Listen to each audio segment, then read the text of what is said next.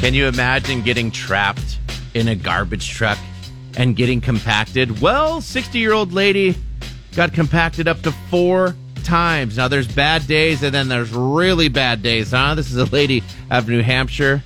Uh, they believe she fell into her dumpster of her apartment complex and fell in when she was dumping her garbage.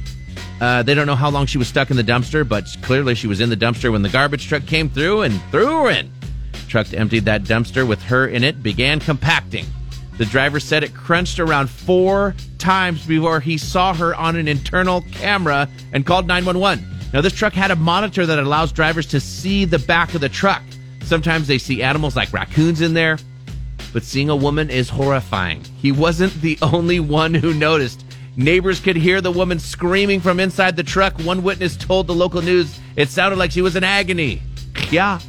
Firefighters showed up, talked to the woman through the side panel of the truck. They could tell that she was alive, but not totally coherent. They used the basket of the fire truck to lift her out of the top of the trash truck. Took 30 minutes to extract her from all the trash, man.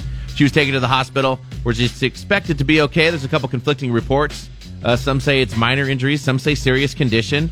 By the way, fire officials also made sure the driver was okay, and he was supposedly. This isn't the first time that this has happened to him. What?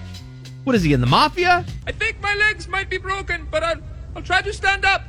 Oh! Yes, they are broken. I'll try the other leg. Oh! Patrick in the morning, only on 96.7 KCAL Rocks.